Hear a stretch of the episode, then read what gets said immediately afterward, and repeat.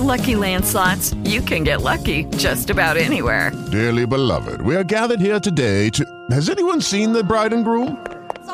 Sorry, we're here. We were getting lucky in the limo and we lost track of time. No, Lucky Land Casino, with cash prizes that add up quicker than a guest registry. In that case, I pronounce you lucky. Play for free at LuckyLandSlots.com. Daily bonuses are waiting. No purchase necessary. Void where prohibited by law. 18 plus. Terms and conditions apply. See website for details. Hey, guys, it is Ryan. I'm not sure if you know this about me, but I'm a bit of a fun fanatic when I can. I like to work, but I like fun, too. It's a thing. And now the truth is out there. I can tell you about my favorite place to have fun. Chumba Casino. They have hundreds of social casino-style games to choose from with new games released each week. You can play for free anytime, anywhere. And each day brings a new chance to collect daily bonuses. So join me in the fun. Sign up now at ChumbaCasino.com. No purchase necessary. VGW group. Void where prohibited by law. See terms and conditions. 18 plus.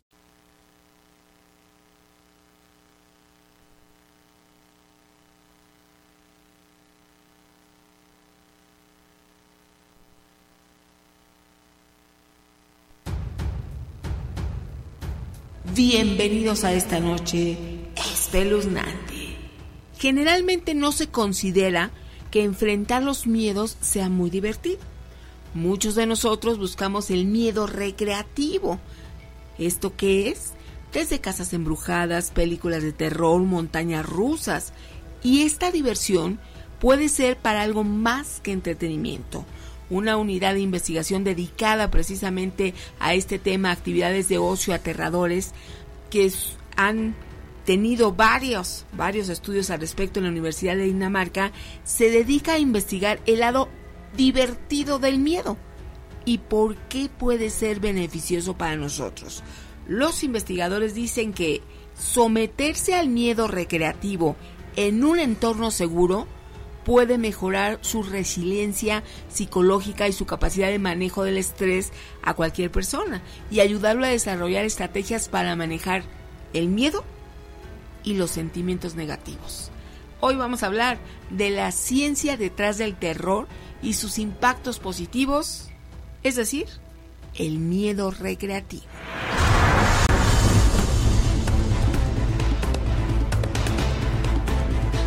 Llegó la hora de poner las evidencias sobre la mesa. Fantasmas, voces, apariciones, psicofonías, mitos y leyendas que rodean al mundo sobrenatural quedarán al descubierto aquí en La Miedoteca. Con Gina Avilés y Nacho Muñoz.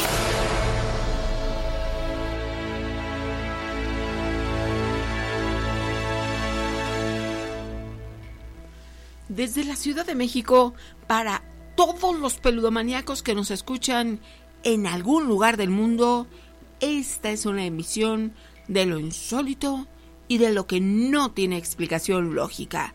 Relatos, vivencias y experiencias que tú nos quieres compartir. Bienvenidos. Soy Gina Avilés. Hola, ¿qué tal? ¿Cómo están? Buenas noches. Gracias por estar en este podcast donde vamos a platicar de lo increíble y también de lo sobrenatural, porque de lo que es natural en todos lados se habla mucho. Yo soy Nacho Muñoz, agradecido con Dios y con ustedes porque juntos tendremos una noche de miedo. Queremos tu participación a través de las redes sociales, Facebook y YouTube, Miedoteca. Twitter, @miedotecamx, Instagram, Spotify y TikTok, Miedoteca. Y te invitamos a visitar nuestra página www.miedoteca.mx. Claro que tú puedes participar con nosotros, con lo más importante que son tus relatos, tus historias, esas anécdotas que puedes contar y platicar aquí. ¿Cómo le vas a hacer? Mándanos un WhatsApp al Miedofon 55 21 93 59 26 55 21 93 59 26. Ahí nos mandas un mensaje de voz o de texto y nos dices: quiero contar un relato, y con mucho gusto te regresamos la llamada. Saludamos a los primerititos en llegar en Facebook. Ara Dumont, desde San Francisco, se puso las pilas. El número 1, Rodolfo López Astorga, Juan Garcés, María Hernández, Juan J. Magaña y su esposa Flor de María, Dino Chavarría, Yola Velázquez Venegas, Mabel de Garcés, Samara Pocket, Julio Pérez, estrellitas a cargo de Ara Dumont, también Juanito Arcos, Rosy Suárez y Osvaldo Reyes. Y en YouTube, claro, tenemos a Laura Medina, Natividad Rodríguez, J22 Galleta, Joana Sostre, Efragó, mi querida Fanny HM, King of Hueco, Ernesto Carrasco, Ligaralid, Irving Van, también David Núñez, Sara Dumont, Melvin Puente, Joana Sostre, Roberto Alvarado, Olver Cerón, Rock, Piwish Human Beatbox también está con nosotros, y Lujavi, Lujavi Moreno, gracias por estar aquí. Hola, buenas noches, mi nombre es Alejandro Díaz, soy originario de La Paz, Veracruz, pero vivo en Tabasco. El relato que les quiero contar sucedió hace muchos años, tenía yo 11, 12 años aproximadamente, y me sucedió con un amigo en una fiesta en el cual en Frontera, Tabasco, hay una colonia que tiene varios edificios que se llama un Fonapo. En esta fiesta, en fin de cuentas de niños, estábamos jugando, empezamos a jugar toca-toca o can-can, como en algunos lugares le llaman. Estábamos jugando todos los niños de la fiesta entre los edificios. Me tocó perseguir a un niño que le apodaban el Chaneque, y mientras lo perseguía para alcanzarlo, resulta que corríamos hacia el final de los edificios y ya cuando casi lo alcanzaba, nos atraviesa un perrito que salió de una jardinera. Entonces claramente yo vi donde este niño, donde que le decían el Chaneque, salta al perrito, vengo detrás de él, salto también al perrito y lo pierdo de vista. Lo empiezo a buscar entre el pasto, entre las jardineras. Lo empiezo a buscar en un campo de fútbol que había después de los edificios y no lo encontré. Entonces me sorprendí un poco, yo sacado de onda como cualquier niño, empiezo a voltear a ver hacia diferentes lados y escucho a lo lejos que empiezan a gritar los demás niños: agarren al Chaneque, agarren al Chaneque.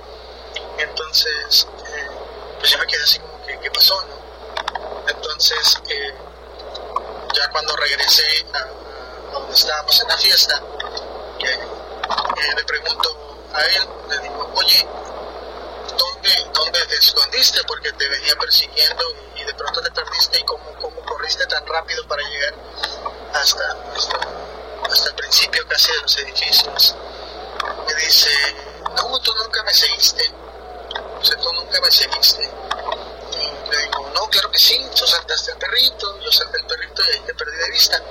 Me dice: no, de verdad, tú nunca me seguiste.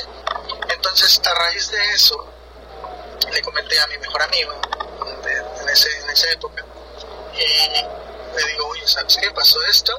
Y me dice: mira, vamos juntos y así no tenemos miedo, porque pues le dio miedo lo que le conté. Entonces, seguimos jugando.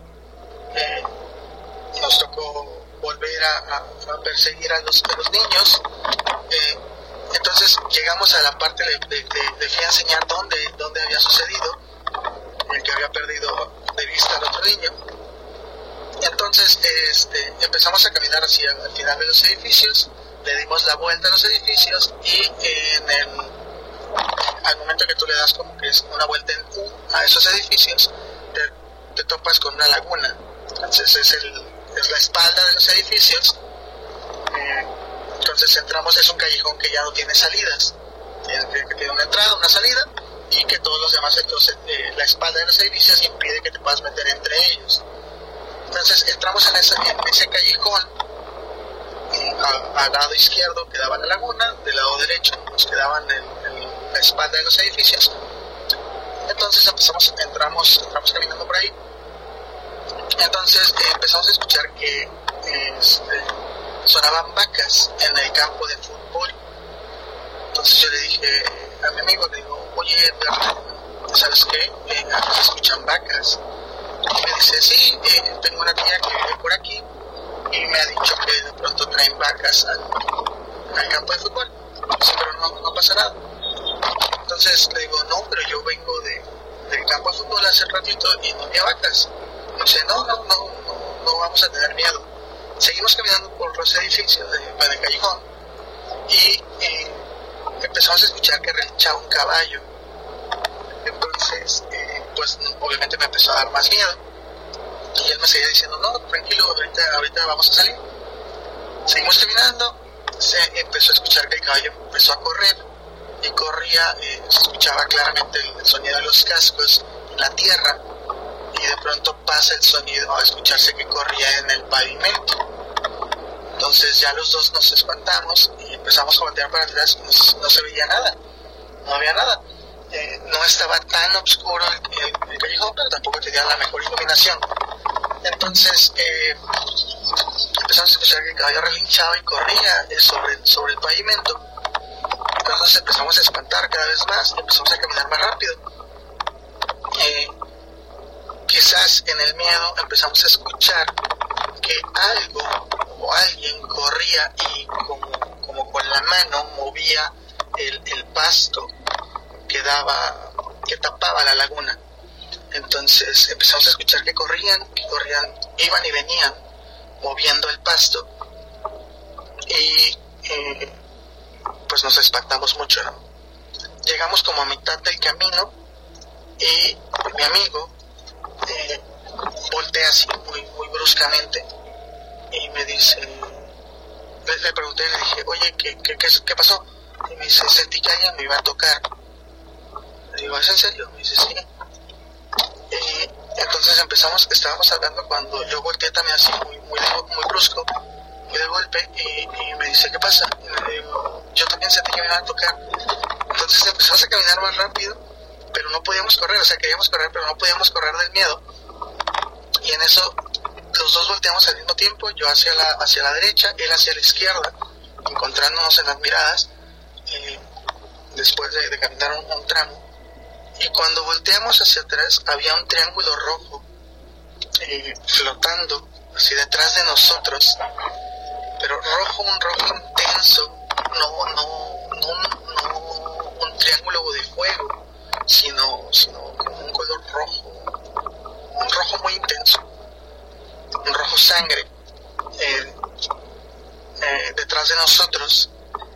Y cuando volteamos y vimos eso, el triángulo pues, pareciera que se aventó como hacia la laguna y se escuchó un grito muy fuerte, tan fuerte. Y no fue alucinación a nosotros del miedo, porque se escuchó tan fuerte que la gente de los edificios, que algunos ya dormían, prendieron las luces de la parte de atrás de sus departamentos, los focos detrás de sus departamentos, y algunas personas salieron. Entonces cuando pasó eso, escuchamos que lo vimos y que se aventó pareciera que se aventó a la laguna, pudimos correr y empezamos a correr y no sé, o sea, sentimos que el tiempo fue eterno. Corrimos no sé cuánto tiempo, pero nosotros no había manera que saliéramos de ese callejón. Seguimos corriendo en línea recta, todo el tiempo en línea recta en el callejón, hasta que logramos salir. Obviamente nosotros estábamos tan asustados que no podíamos decir nada. No sabíamos decir nada. Obviamente la mamá del cumpleañero nos acompañó a la casa y pues ya pudimos contar todo horas después. Sí. pero nunca nos pudieron dar una explicación de qué pudo haber sido. Les agradezco mucho el que escuchen mi relato.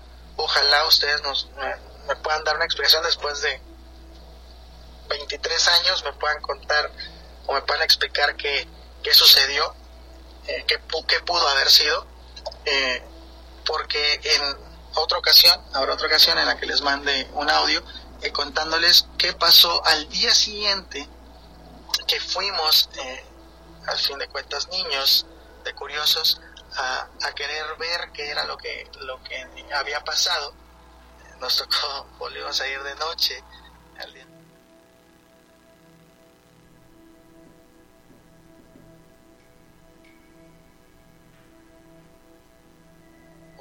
Ojalá me puedan despejar las dudas. Saludos a todos y buenas noches.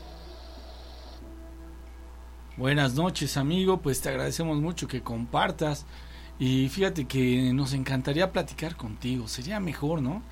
Sería mejor que estuviésemos charlando directamente para poder comentar y hacer algunas preguntitas que pues quedan ahí como que en el aire, mi amigo. Entonces, ojalá se pudiera, ¿no? Ojalá hubiera la oportunidad de platicar directamente. Además, tú nos dices si te podemos marcar hoy mismo y así lo haremos.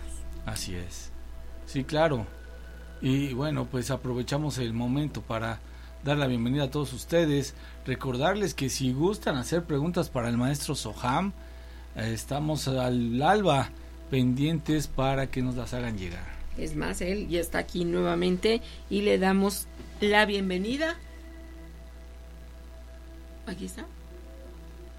Unos segunditos, y ahorita vamos a ver si llega el maestro. Maestro, buenas noches, ¿cómo está? Gina, buenas noches Nacho, buenas noches queridos amigos. Saludos, magíster. Aquí regresamos con más preguntas. Ya sabe que siempre tiene una fila inmensa, y entonces vamos a continuar en esta segunda parte. Claro que sí, Gina, con mucho gusto. Aquí estamos. Maestro, espero que se encuentre bien, le tengo una pregunta. ¿Podría decirme cómo puedo hacer para saber si mi hija tiene algún tipo de trabajo? Bueno, me imagino de brujería. Sí, hay que ver primero la sintomatología, o sea, los síntomas, la forma en que se siente. Lo clásico para cuando alguien tiene algún tipo de brujería, algún tipo de opresión espiritual, primero hay que ver cómo está su energía, si está baja, si se siente mal, si tiene dolores no justificados, si no puede dormir.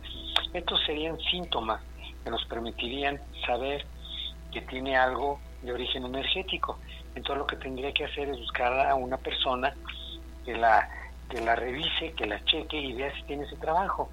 Si tiene ese trabajo, pues los trabajos así como se ponen se quitan exactamente igual y no pasa absolutamente nada si no se deja que progrese la intención de ese trabajo, sin atender a la su nenita. Bien. Maestro, ¿qué pasa si coloco una fotografía de un familiar fallecido en el altar de la Santa Muerte? Pues, bueno, aquí habría que ver cuál sería la intención, pues se lo está encargando, se lo está poniendo, entonces pues se lo está, vamos a decir, ofrendando a la Santa Muerte. Es que aquí hay una confusión. It is Ryan here, and I have a question for you. What do you do when you win? Like, are you a fist pumper? A woohooer, a hand clapper, a high fiver. I kind of like the high five, but if you want to hone in on those winning moves, check out Chumba Casino. At ChumbaCasino.com, choose from hundreds of social casino style games for your chance to redeem serious cash prizes. There are new game releases weekly, plus free daily bonuses. So don't wait. Start having the most fun ever at ChumbaCasino.com. No purchase necessary. VGW group. Void where prohibited by law. See terms and conditions. 18+. Lucky Land Casino, asking people, what's the weirdest place you've gotten lucky? Lucky? In line at the deli, I guess? Aha, in my dentist's office. More than once, actually. Do I have to say? Yes, you do. In the car, before my kids' PTA meeting. Really? Yes. Excuse me, what's the weirdest place you've gotten lucky? I never win and tell. Well, there you have it. You can get lucky anywhere, playing at LuckyLandSlots.com. Play for free right now. Are you feeling lucky? No purchase necessary. Void where prohibited by law. 18+. Terms and conditions apply. See website for details. Una cosa es la Santa Muerte y otra cosa es la muerte. La muerte es algo que nosotros sabemos que se representa con una guadaña, no es la Santa Muerte, se representa con una guadaña porque es la que le sirve para cortar los vínculos energéticos que existen cuando una persona tiene un cuerpo físico a cuando ya no lo tiene, porque podría ser, por ejemplo, la sed, el frío, el hambre y todo eso. Si no se cortan, entonces, que eso se elimina, claro, pero si no se cortan, ya una persona que no tiene un cuerpo físico, pues no podría comer, no podría tomar agua, tendría frío, o sea, serían muchas cuestiones. Por eso se representa con una guadaña, pero no tiene nada que ver con algo que se le pida que cuide o que dañe o que ponga lo que uno quiere a otra persona o en una circunstancia muy especial que se ejecute. La muerte no es su función, la muerte solamente viene no a llevarse a nadie, no, solamente viene a ayudar a que la gente trascienda de una manera, vamos a decir, apropiada, para que no tenga ese tipo de, pues, de problema de no saber cómo satisfacer determinadas emociones y necesidades físicas. Me han dicho que es malo leer el libro de las clavículas de Salomón. ¿Esto es cierto? Bueno, el hecho de leerlo por conocimiento no pasa absolutamente nada, pero si está leyendo las clavículas de Salomón y está pensando y está proyectando y está haciendo, pues eso lo que va a hacer es que lo va a involucrar en algún tipo de energía que puede desencadenar malestares o algunas cosas mayores. ¿Por qué cuando me di cuenta de la existencia de Lilith, la primera mujer, y estuve leyendo sobre ella, miré un rasguño interno en mi pierna por unos segundos? Bueno, puede haber sido alguna proyección, no sé qué estaría leyendo de Lili. Tal vez vio algo similar o algo y lo proyectó solamente a través de la sugestión, podría ser. Pero da poca información, solamente dice que supo de Lili y que vio un rasguño en su parte interior del muslo, ¿verdad? Así es. Sí, podría haber sido una proyección. Ok. El día de hoy mi prima me comentó que soñó conmigo. En un principio me relató que ella llegaba a una casa donde se encontraba una señora que no conocía. Le pareció curioso que había unos juguetitos que tenían la forma de huesos. Ella le preguntó qué era. La señora respondió que no le podía decir. Luego ella vio la casa y se dio cuenta que era una extraña casa donde habían cosas muy feas, según me dijo, pero que lo más llamativo fueron los huesos y una foto mía. La señora le preguntó si me conocía, inmediatamente ella le respondió, sí, es mi prima, y le preguntó 2 veces, según recuerdo. Luego le dijo que lo único que podía saber es que una persona llegó a comprar un hueso de los que tenía y que era para mí. Mi prima siguió insistiendo que le dijera quién fue la mujer que lo hizo y se negó a darle nombre. Le empezó a dar miedo y salió de esa casa. El sueño siguió en el momento donde ella me vio que yo estaba hablando de mi papá, maravillas de él, cosa que es cierto, mi papá es el mejor, pero lo hacía como que mi papá, o sea, ya no estaba, y pues obviamente mi papá sí está. Me comentó que ya no cruzó ninguna palabra conmigo, solo me escuchó decir esas cosas. Me asustó. ¿Qué habrá querido decirme con este sueño, maestro?, le pregunto.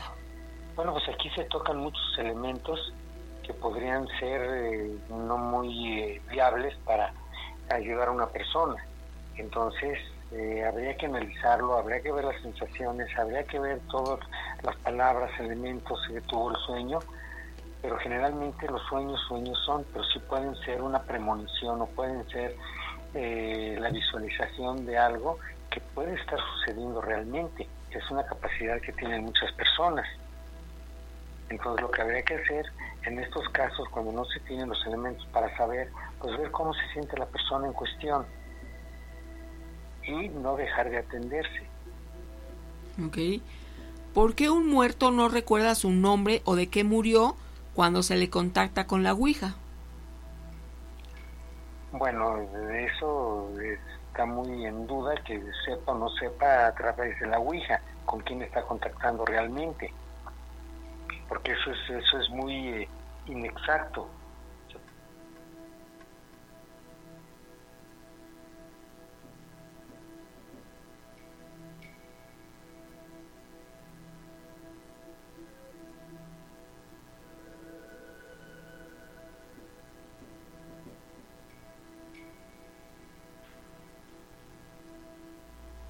allí. Entonces aquí había que ver, buscar a alguien que pueda pues determinar si esa intención o ese contacto que se está llevando a cabo, qué naturaleza tiene, para poder determinar qué es y tomar pues lo que se tenga que hacer. Maestro, el 2 de noviembre nos visitan los muertos que fueron buenos o también los que fueron malos. Bueno, ahí no hay una selección como tal, pero sí, definitivamente, si hay muertos que fueron muy malos, pues evidentemente no están entre los que visitan, claro que no. Puede ser que vayan a lugares a donde se pongan altares, pero que el ambiente sea, o la vibración sea empática a ellos, no en un lugar donde se tiene, cuando se pone una ofrenda, generalmente pues es una ofrenda a las personas que partieron, para encaminarlas en el camino de la luz hacia Dios o hacia una salvación. Entonces, en esos lugares no se siente a gusto una persona que no tenga características que sean empáticas a esos temas. Muy bien, aquí, ¿qué significa soñar con 3 manzanas verdes? Bueno, es lo único que comenta. Si pueden representar muchas cosas, la manzana está asociada con la salud, con la abundancia que puede haber en una casa o en una persona, pero generalmente se utilizan manzanas rojas. Ahora, la manzana verde puede estar representando que es un proceso que se está iniciando para poder lograr algo. Ok. Aquí tenemos... A ver cómo... Ah, no. Permita, maestro. Hace poco falleció mi mamá. Ella no quiso nada de sepelio, nada de funeraria. Así como falleció, pidió que la cremaran. ¿Es posible que su alma sí trascienda a otro mundo a descansar? Por supuesto que sí, claro que sí. Cuando el cuerpo... por ejemplo, todos sabemos que en la Biblia dice que polvo eres y en polvo te convertirás. Eso se refiere a que una vez que se convierte en polvo, que se deshicieron los huesos, antiguamente los ataúdes eran de madera y iban directamente pues, casi en contacto con la tierra, y pues las personas después de 7-9 años ya eran solamente los restos óseos. Pero actualmente, como las a donde se colocan los sarcófagos son de concreto y los ataúdes son prácticamente sellados, pues lo único que pasa es que después de 7 años, que es cuando a veces abren las tumbas, pues los cadáveres están muy conservados. Entonces eso pues se sacan de ahí y se creman. Y eso de que polvo eres un polvo te convertirás, cuando ya la parte ósea ya se deshizo, se liberan todas las partes que se generaron en ese cuerpo. Esa es la liberación que existe. Pero, por ejemplo, cuando lo sacan de estos lugares a donde son de concreto, pues lo sacan para cremarlos. Y una vez que se crema, se cortan todos los vínculos que existen con este plano terrenal. Ok. Bueno, o sea, se liberan. Uh-huh. Vámonos con más preguntas. Claro, sí, tenemos más preguntas para el maestro Soham y están a tiempo. Si tú tienes una inquietud, por favor, compártela aquí en el chat, escríbela y con mucho gusto se la pasamos de manera inmediata. Dice por aquí: limpié a mi esposa con un huevo y salieron 2 tipos, muerte y en medio un diablo. ¿Qué significa? Saludos, maestro. Bueno, aquí habría que ver la creatividad que tiene la persona que está observando eso, que sí puede haber la posibilidad de que se forme, pero no necesariamente en un huevo lo que están brindando es toda una historia ahí con una muerte, con un demonio, tal. O sea, eso ya es una interpretación de quien lo está viendo, pero sí habría la posibilidad de que salga, por supuesto. Okay. ¿Es malo lo que les apareció ahí? Pues sí, pues desde el momento en que aparece el demonio, pues no es nada bueno. Pero ahora vamos a ver qué es lo que hace un huevo. Todo lo que hace es limpiar. Entonces ese demonio se lo sacó a la persona, y en ese sentido sí fue una buena acción porque lo liberó. Ok, muy bien. Dice por aquí: En su opinión, ¿es cierto que los astros determinan ciertos comportamientos o sucesos en las personas? Me refiero a los signos zodiacales y, si es así, ¿en qué forma afecta el libre albedrío? Bueno, el libre albedrío no tiene que ver absolutamente nada con esto. El libre albedrío es la toma autónoma de decisiones, no de influencias que se están recibiendo. Es diferente. Que se podría aplicar cuando una persona está recibiendo una carga negativa astral, pues no es así como funciona la astrología, pero sí los astros, por las condiciones que tienen de energía, de alineaciones, de trígonos, en fin, de oposiciones, tienen una influencia directa energéticamente con nosotros.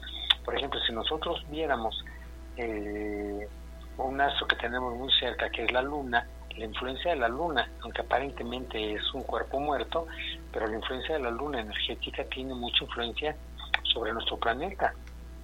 Sí. Imagínense ustedes que, por ejemplo, cuando la marea sube, porque hay luna llena, a veces logra subir 70, 80, un metro el nivel del mar. Uh-huh. Entonces, imaginemos lo que puede hacer con el torrente sanguíneo y con nuestros fluidos. Por eso es que mucha gente que tiene determinadas características, que les llaman lunáticos, cuando en luna llena se ponen mal.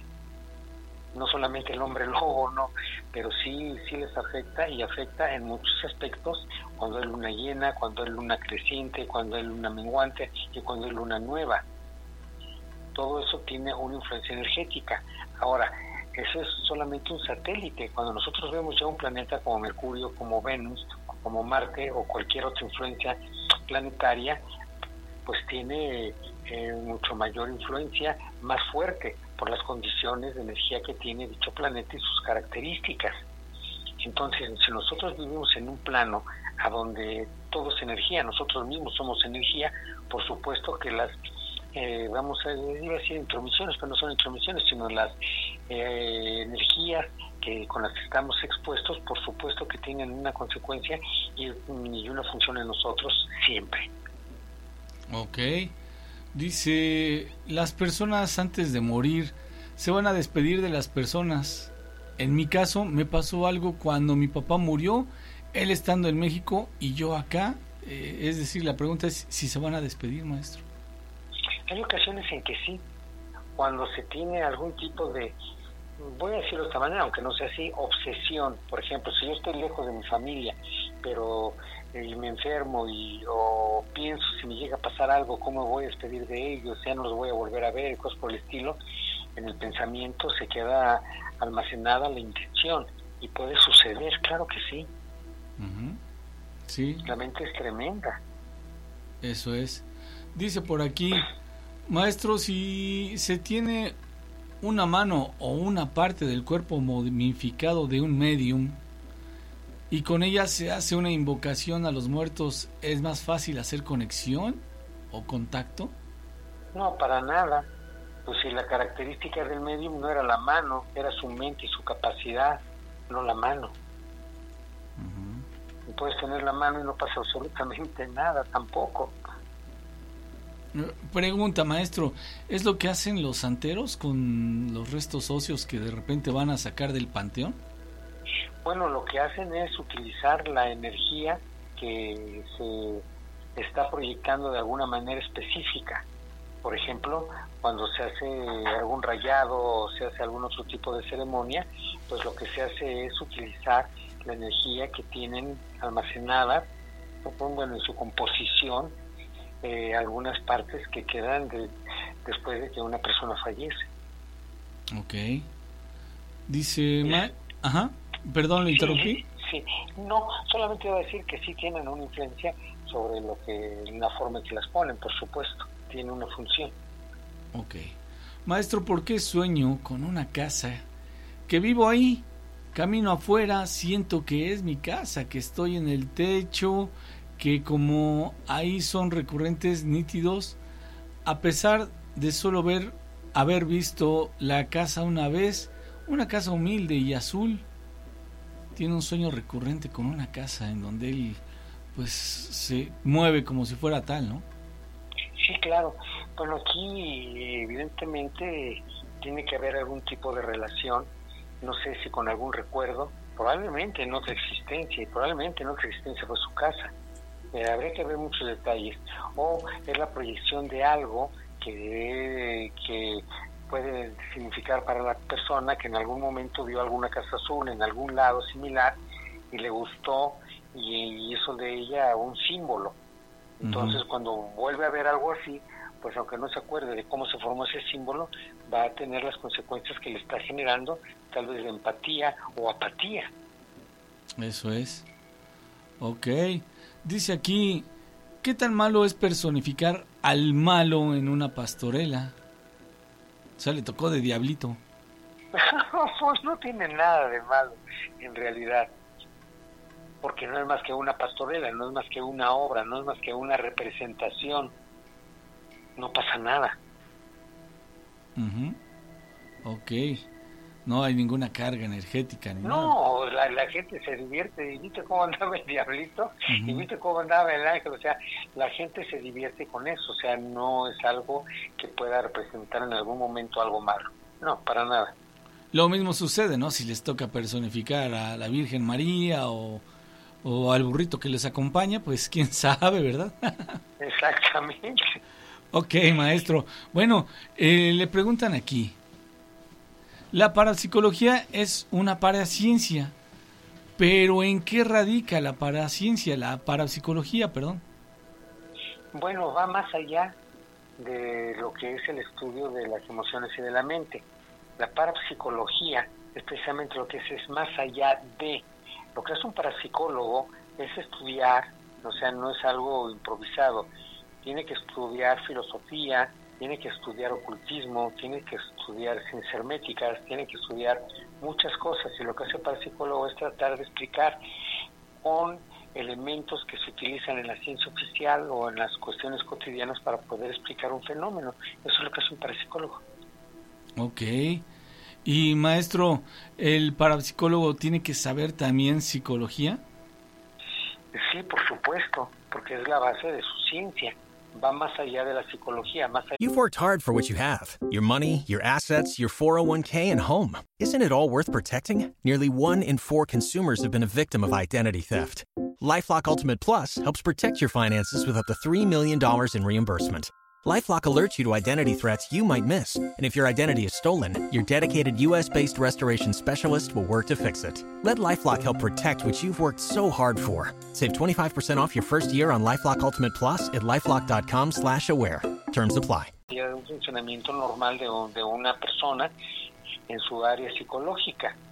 Entonces, cuando una persona tiene algún tipo de desviación o algo, va a haber un psicólogo para que le dé la representación de lo que está haciendo, para un entendimiento, y entonces pueda ponerle ya alguna terapéutica para que la realice y liberarse de ese trauma o de ese pensamiento obsesivo o de esa actitud que tenga. Uh-huh. Entonces para el psicólogo va más allá de eso. Okay. Eso lo contempla como algo natural, pero hay algo que va más allá de eso que la psicología no acepta y no entiende. Uh-huh. Fíjese, y no porque sea limitada, sino porque no es su materia. Sí. Ok, fíjese que ahorita que está tocando el tema, por la mañana, en el susto de la mañana, nos habló una amiga que decía que Permíteme, no te estoy escuchando bien. Aquí, ¿no me escucha, maestro? A ver, ahora, 1, 2, a ver, déjeme ver. Distorsionado. A ver, ahora cómo me escucha. Entrecortado. A ver, maestro, permítame tantito.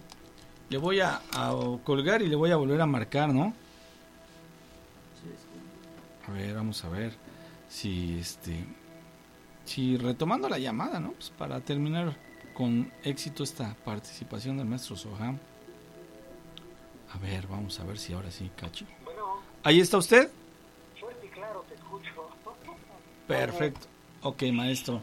Le estaba yo comentando de que en la mañana, en el susto de la mañana, nos llamó una persona que decía que pues estaban teniendo un problema en casa porque aparentemente un miembro de la familia, no recuerdo, era su hijo, su nieto, su sobrino, un joven de la casa, estaba teniendo episodios como de posesión.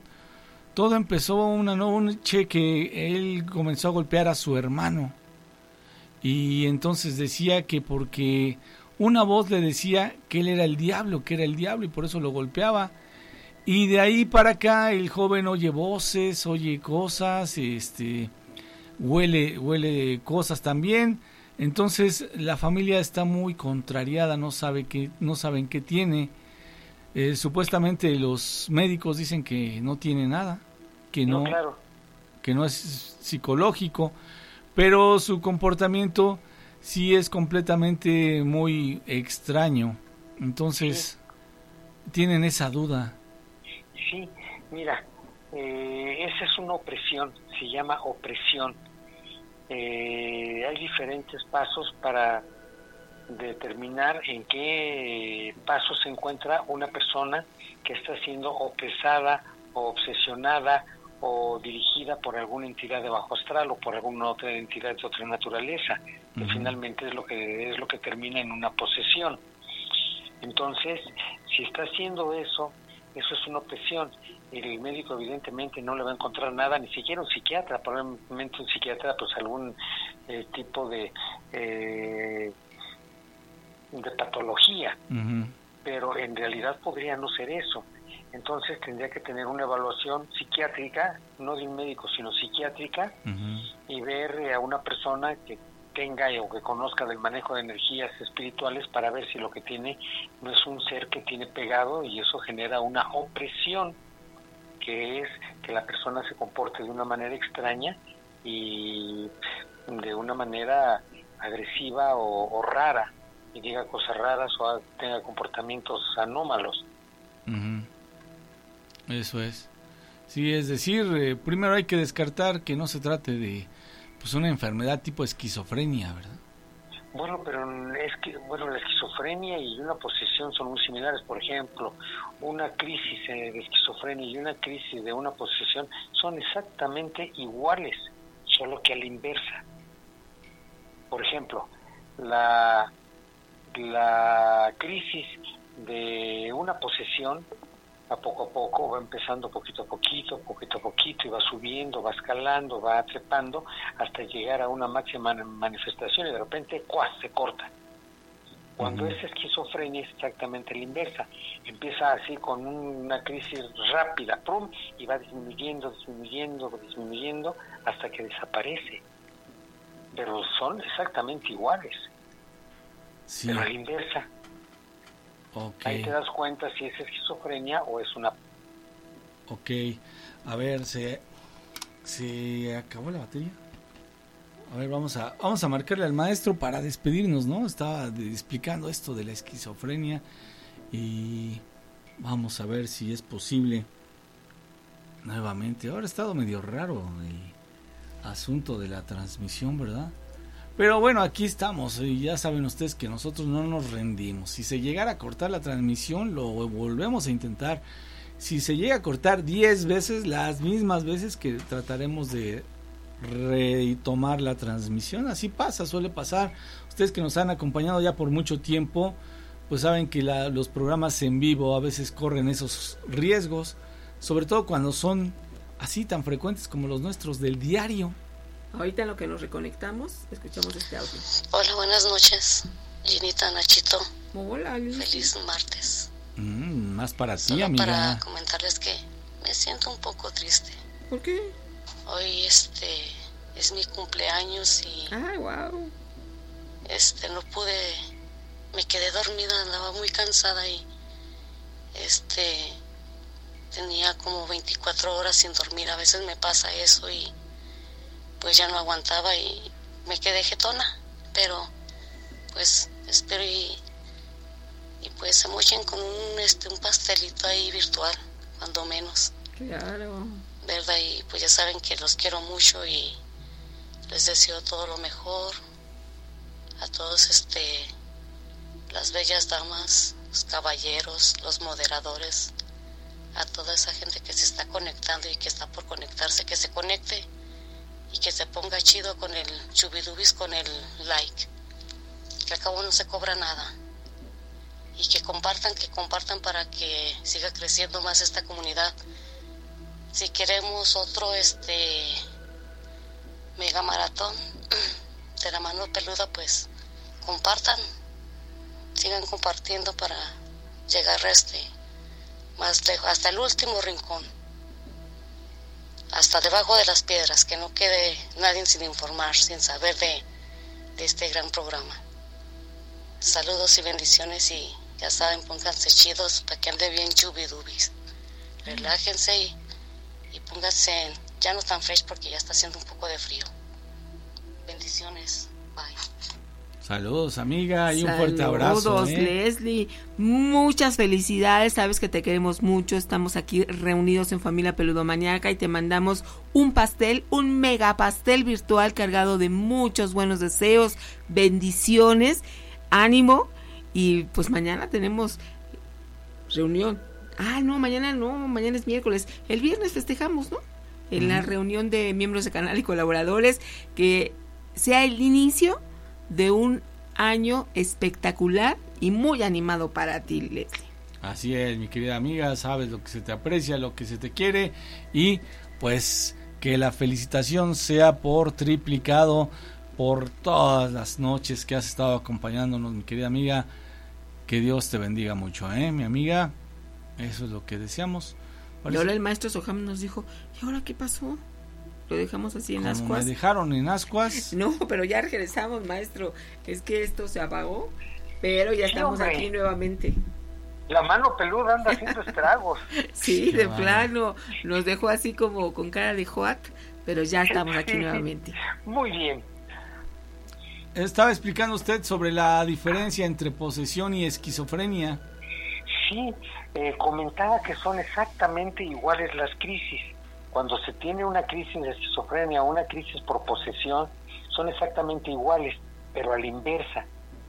Cuando es esquizofrenia, entra en la parte alta, entra con una reacción violenta, fuerte, agresiva, y va disminuyendo hasta que termina, acaba.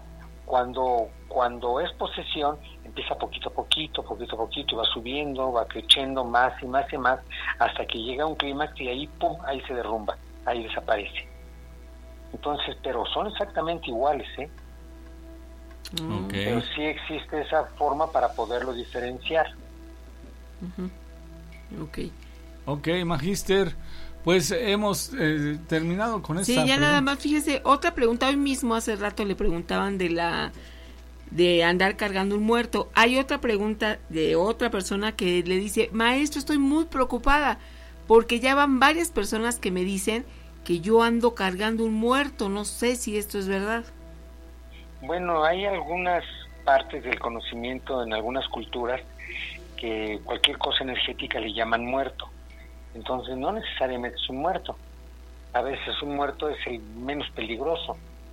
Un ser de bajo astral, un demonio, ese sí hace daño, porque empieza a distorsionar, empieza a implantar pensamientos, empieza a plantear situaciones que son desequilibrantes, que es a través de las cuales se valen para poder opresar y tomar a una persona, que es muy diferente a un muerto. Aunque hay ocasiones en que hay posesiones que son generadas por muertos, y aunque parezca esto raro, pero les voy a decir, es completamente cierto. De muchísimos exorcismos que he hecho, los dos que me han costado más trabajo, porque es difícil de realizar realmente, es cuando son posesiones por difuntos, que son gente muy mala, porque entonces no tienen miedo a nada, ni tienen restricción de nada, porque no se imponen ninguna medida. Entonces es muy difícil retirar a un ser de una persona cuando es un difunto que tiene esas características. Cuando es un demonio, con oraciones, con algunas tácticas, con algunas palabras, con algunas acciones, se puede, pero con un difunto es muy difícil. Okay. Pero son muy raros, es muy raro que suceda eso. Muy bien, maestro, le agradecemos muchísimo que nos haya compartido estos minutos y las respuestas a todas las dudas y cuestionamientos que le hicieron. Pues como siempre, un verdadero placer, Gina, Nacho, queridos amigos, y los quiero invitar a que se suscriban a mi canal. Lo único que tienen que hacer es poner en YouTube maestro Eric Soham, y ya una vez entrando, activen la campanita para recibir notificaciones de los temas nuevos. Y ya para profundizar más en estos temas, les pido que me regalen un like para desarrollar más contenido. Y en la caja de comentarios mencionen ustedes los temas, las dudas que tengan y las abordaremos con mucho gusto. Muchísimas gracias, que tenga excelente noche. Gracias, igualmente, Micha, Gina, Nacho, queridos amigos, buenas noches. Hasta luego, Magíster, buenas noches. Hasta pronto con el maestro Soham. Pues sí, bastantes preguntas, bastante... pues mira, en la mañana nos quedamos con esa onda, por lo menos yo me quedé pensando en el caso de nuestra amiga que decía de esta posesión, ¿verdad?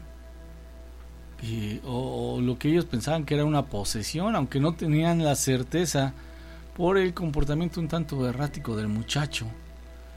Pero bueno, ya nos dio su punto de vista en cuanto a la parapsicología y se agradece, ¿verdad? Se agradece bastante que nos haya comentado el maestro justamente la similitud que pudiera existir entre estas dos crisis, ¿no? La de posesión y la de esquizofrenia. Mi querida Gina y Nacho, muy buenas noches, que viene otra vez desde San Francisco, aquí compartiéndoles una imagen que tengo guardada en mi computadora desde hace años. Yo creo que fue tomada hace unos 12 o 13 años. En la mansión o casa misteriosa de Winchester en San José, California. Tomamos esta foto durante el tour que estábamos tomando de la casa y pueden ver que el guía sale en la foto, pero al lado izquierdo, en el costado de la foto, se ve una aparición medio blanca, parece ahora sí que humo, para que me digan si ven lo mismo que yo y la compartan ahí con el grupo. Okay, que tengan bonita noche. Bonita noche, y nos envías estas fotografías, el video de la casa de Winchester, y qué tal que lo compartimos en el grupo de WhatsApp. Eso es, claro que sí, con mucho gusto. Oye, dice nuestro amigo Norberto Calán, o Calan, dice, tratando de llamar, pero la línea suena ocupada. Es que mira, el procedimiento más óptimo, mi amigo, sería que tú nos mandaras un mensaje de WhatsApp para que a través de ese mensaje tengamos tu número telefónico y nosotros te llamamos. Es decir, nos mandas un mensaje al 55 21 93 59 26, un mensaje de WhatsApp, 55 21 93 59 26. Y nosotros con mucho gusto te regresamos la llamada. En el mensaje, si tú quieres, pon ahí, quiero contar un relato, y claro que te llamamos. Ahora, si ya hiciste eso, si ya nos mandaste algún mensaje, entonces escríbeme aquí cuál es la terminación de tu celular, de tu número, tus 4 últimos dígitos, para tratar de localizar la llamada lo más pronto posible. Claro, y rápido que nos ponemos en comunicación contigo. Así es, ese sería el método, mi querido amigo. ¿Cuál es tu terminación? Y con mucho gusto ahorita te llamamos, ahorita hay chance, todavía tenemos tiempecillo. Claro, a ver, buenas noches. Hola, buenas noches, ¿cómo te llamas? Sí, mi nombre es Norberto, acabo de escribir el comentario, Nacho, acabo de leer el comentario por medio de YouTube. Ah, excelente, mi amigo, fíjate, ya ves qué rápido. Muy bien, muy amigo. Eficiente. A ver, platícame primero, tu nombre es Norberto, ¿verdad? Sí. ¿Y te encuentras dónde? En el estado de Indiana, en Estados Unidos. Muy bien. Muchas gracias, amigo. ¿Nos quieres platicar algo ahora sí? Sí, bueno, lo primero fue, ¿cómo se llama? Hace ya algunos años, como 20 años, tenía como 12, 10 años. Un suceso que me pasó fue que fue un día raro porque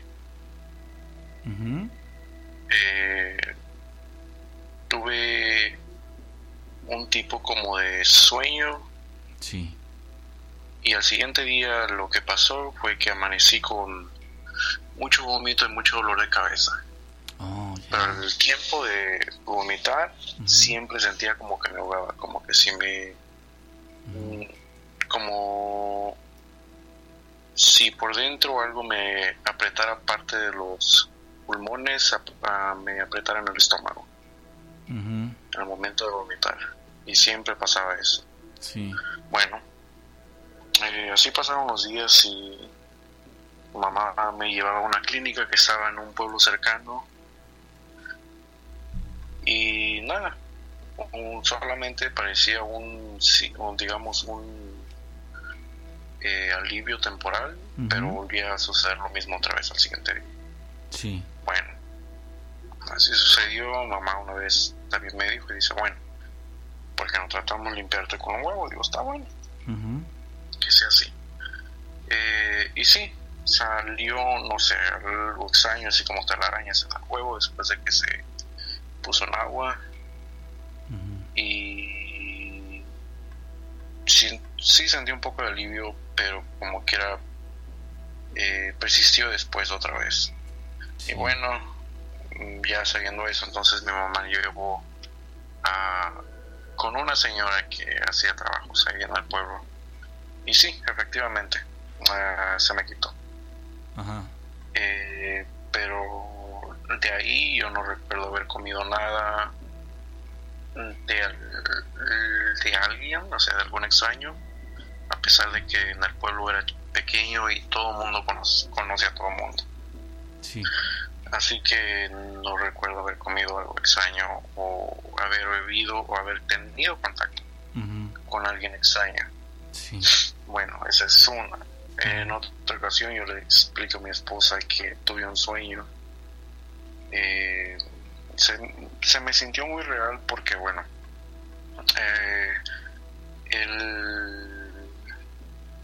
la historia de... Bueno, donde empieza la historia. Yo estaba casado anteriormente, uh-huh, y de ese matrimonio yo tuve una niña. Sí. Y bueno, tuvimos unas complicaciones y bueno, yo no pude... Entonces mi hija no pudo venir a la casa por algún tiempo, a lo que sí me sentí algo mal, especialmente por no verla. Sí. Y durante ese tiempo... sí, me está mucho piensa en ella. Y bueno, una noche yo estaba soñando que estábamos todos aquí y bueno, ya nos fuimos a dormir y de la nada sentí que me tocaron el brazo y una voz de mi hija que me decía, papi, dice, hay alguien en mi cuarto. Y yo le pregunté, digo, ¿qué es? Dice, no sé, pero es alguien en mi cuarto. Uh-huh. Perdón, amigo, perdón. Bueno. Fíjate que ahí me confundí un poquito. O sea, efectivamente sí fue tu hija la que te habló. No. Tú nada más escuchaste la voz de tu hija. Solamente escuché la voz de mi hija, pero no era mi hija. Porque esa noche mi hija no estaba en la casa. Exacto, ahí fue donde yo me confundí, sí, un poco. Perdón, amigo, continúa, por favor. No te preocupes, gracias por no corregirme, pero gracias, uh-huh, por la duda. Sí. Y sí, pero ¿cómo se llama? En ese sueño yo también, aparte de eso, yo fui al cuarto en el mismo sueño y vi que ella estaba dormida, uh-huh, o sea que la soñé dormida y aparte la soñé a mi lado hablando. Sí. Bueno, en cuando yo la estaba soñando, en ese momento yo traté de despertarme y no me pude despertar, o sea, estaba en un tipo de parálisis de sueño, pero al mismo tiempo no. Okay. Porque en sí mi mente estaba despierta, porque al momento de eso mi mente también estaba pensando, okay, ella no está aquí. Y en mi sueño ella está dormida, pero al mismo tiempo ella misma me fue a despertar. Sí. Y no hay nadie en su cuarto. Uh-huh. al que yo me desperté sudando, me desperté casi a perder la calma y casi a prácticamente a, pues sí, a soltarme a llorar, porque pues ella no estaba aquí, pero sí. Uh-huh. O sea, fue un momento en lo que sí sentí que se me paró todo de punta y mi esposa se despertó preguntando qué tienes y digo, tuve una pesadilla. Uh-huh. Pero pues no fue una pesadilla, o sea, normal. Uh-huh. Y bueno, o sea, ahí quedó. Uh-huh. Y y sí, bueno, ya hasta ahora ya no ha pasado, al menos hace 2 noches nomás estábamos yo y mi esposa. Uh-huh. Encontramos un canal en YouTube a ver cosas que pasan de eso de encanto, casas embrujadas y tal, y bueno, no sé si estaban los vecinos de arriba, vivían unos apartamentos. Sí. Pero no sé si estaban los vecinos de arriba o no, pero se escuchó un lamento. Mi esposa me dijo, yo tenía los audífonos, y dice que se escuchó un lamento como de mujer. Y le digo, tal vez son los vecinos. Uh-huh. Pero no se escuchó, y los vecinos de arriba no estaban, y abajo solamente estaba un niño y su papá, porque su mamá estaba trabajando. Sí. Así que pues sí, algo raro y algo de... pero como quiera, o sea, en sí nunca me han asustado como tal. Uh-huh. o tal cosa, al menos en la vida real, pero en sueños sí he tenido muchas pesadillas. Sí, ya lo creo. Oye, amigo, fíjate que me dejaste inquieto con este sueño que tuviste. Pienso yo así de manera como que un tanto lógica, con mi sentido común. Pudiera ser que tú trajiste a tu hija a través del pensamiento, como andabas pues mal, precisamente porque no, por razones de los adultos, no, tu hija no había podido visitarte, no habías podido estar con ella recientemente. Entonces tal vez con el pensamiento la trajiste a tu sueño. Pregunta, mi amigo, ¿no se te ocurrió o no pudiste llamarle a tu hija al día siguiente para saber si ella estaba teniendo una pesadilla?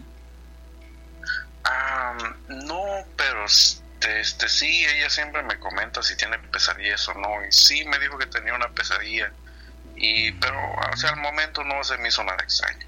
Okay. Al momento no se me hizo nada extraño, pero sí, o sea, y nunca le pregunté de qué fue, así que pues así quedó, y pues sí, o sea, es algo que sí, de hecho ya que traes esto al tema, sí, le voy a preguntar a ver qué, qué es. Es que ¿sabes qué? Bueno. Sí, pensaba yo, mi amigo, bueno, así es mi línea de pensamiento, ¿no? Perdón, que a lo mejor ella, allá en la casa donde estaba, realmente estaba teniendo una pesadilla, y en este mundo onírico, o en esta parte del sueño, ella de algún modo tuvo una conexión contigo, nosotros le llamamos conexión psíquica, contigo, porque en ese sueño tal vez veía a un hombre ahí en su cuarto, papi, por eso fue que te fue a llamar. Digo, es lo que a mí me llega, ¿no? Lo que no soy adivino, ni mucho menos, ni psíquico, nada más que te digo que con mi sentido común, después de escuchar tantas historias, pienso yo que pudiera existir, porque la conexión psíquica realmente existe, ¿eh? Es el afecto, el amor, el que te une con ellos. Puede ser, y fíjate que sí, o sea, sí lo he pensado, le he dado vueltas al asunto, y sí, o sea, hasta ahorita también lo vuelvo a recordar otra vez, y sí, lo pensé una vez, y puede ser que sí, pero como que así, es una duda que quiero sacarme de la mente para preguntarle y saber si tuvo algo relacionado, porque, o sea, aparte de ser pequeña, tiene 8 años, es muy, ¿cómo se llama?, es muy abierta para platicar de cosas así. Okay. Y además perceptiva, yo creo. Sí. Y bueno, una última cosa. Adelante. Me he oído que muchas señoras cuando están embarazadas dicen que sueñan mucho a sus bebés. Uh-huh. Bueno, me pasó eso, digamos, cuando yo era pequeño. Yo era más pequeño. Sí, una vez a mi mamá, a mi papá les pedí que comprar un vestido, que porque yo quería tener una hermanita. Uh-huh. Pero el vestido que yo les dije que fuera un color así como tipo melón, así un tipo como rosado fuerte. ¿Salmón? Más o menos, sí, salmón. Ok.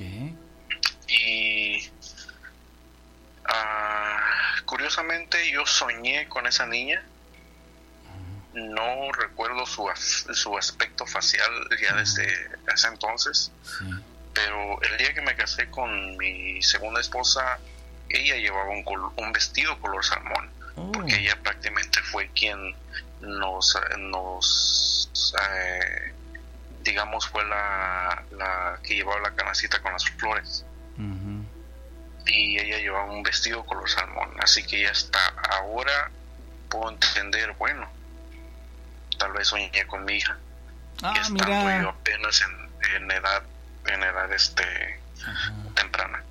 Ok, o sea, la hizo de paje tu hija. Pues, y la vistieron justo con ese color que a lo mejor tú no lo ligabas, pero ya cuando la viste así dijiste, ay, yo me acuerdo de esto.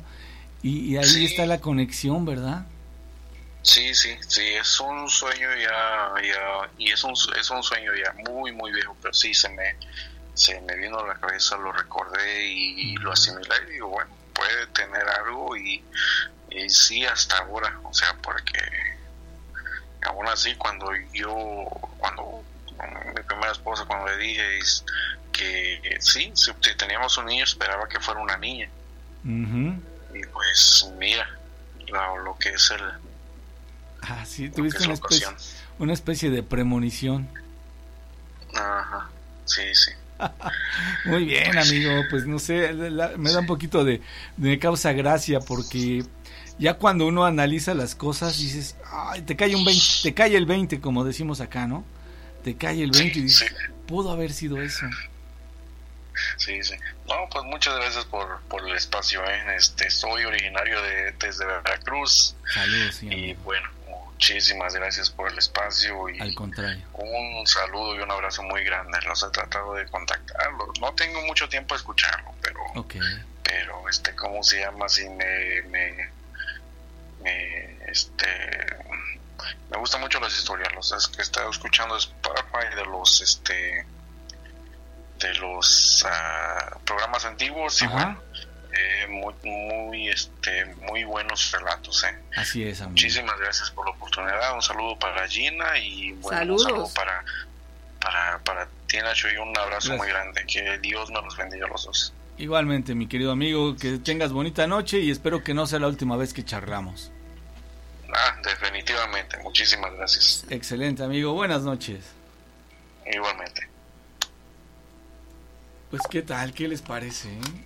Hace muchos años tuvo esa premonición o esa imagen se le vino, ¿no? De una niña con un color salmón y al pasar de los años, ¿qué tal?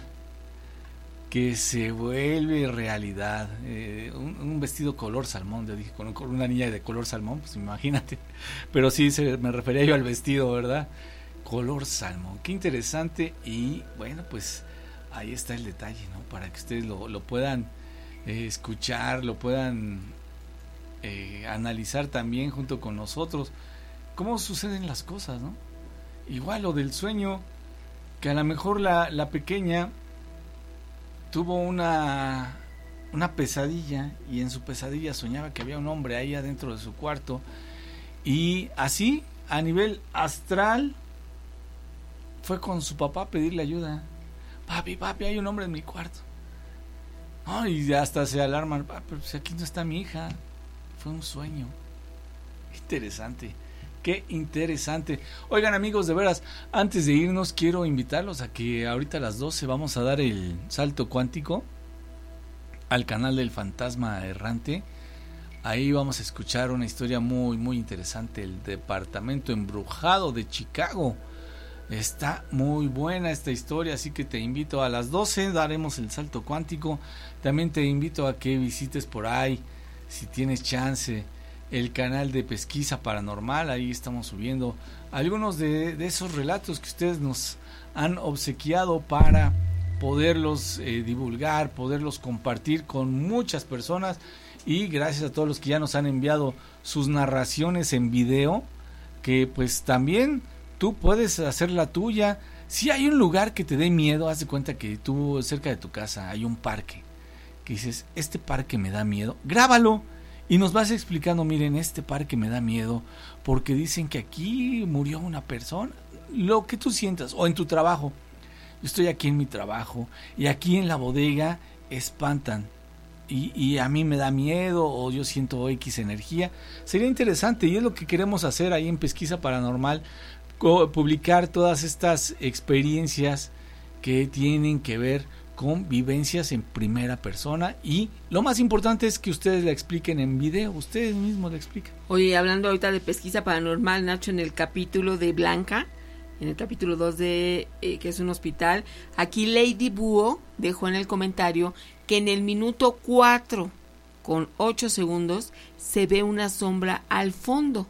Después de eso hay varios comentarios como Gerard que dice, como una cara que atraviesa de un lado al otro en el pasillo, yo también la vi.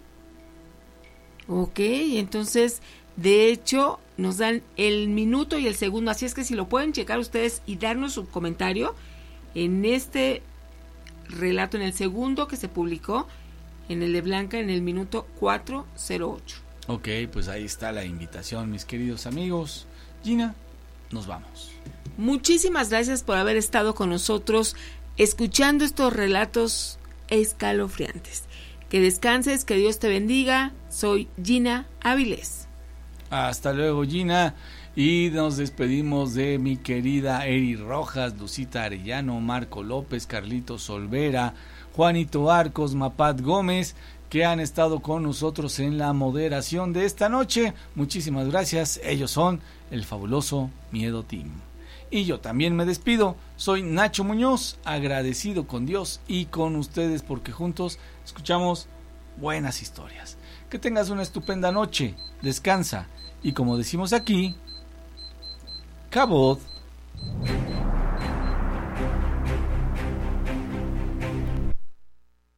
La transmisión se termina, pero el fenómeno continúa. Los esperamos en nuestra próxima emisión en directo. Aquí en La Miedoteca. Hemos llegado al final de la transmisión, pero quédate con el contenido de La Miedoteca.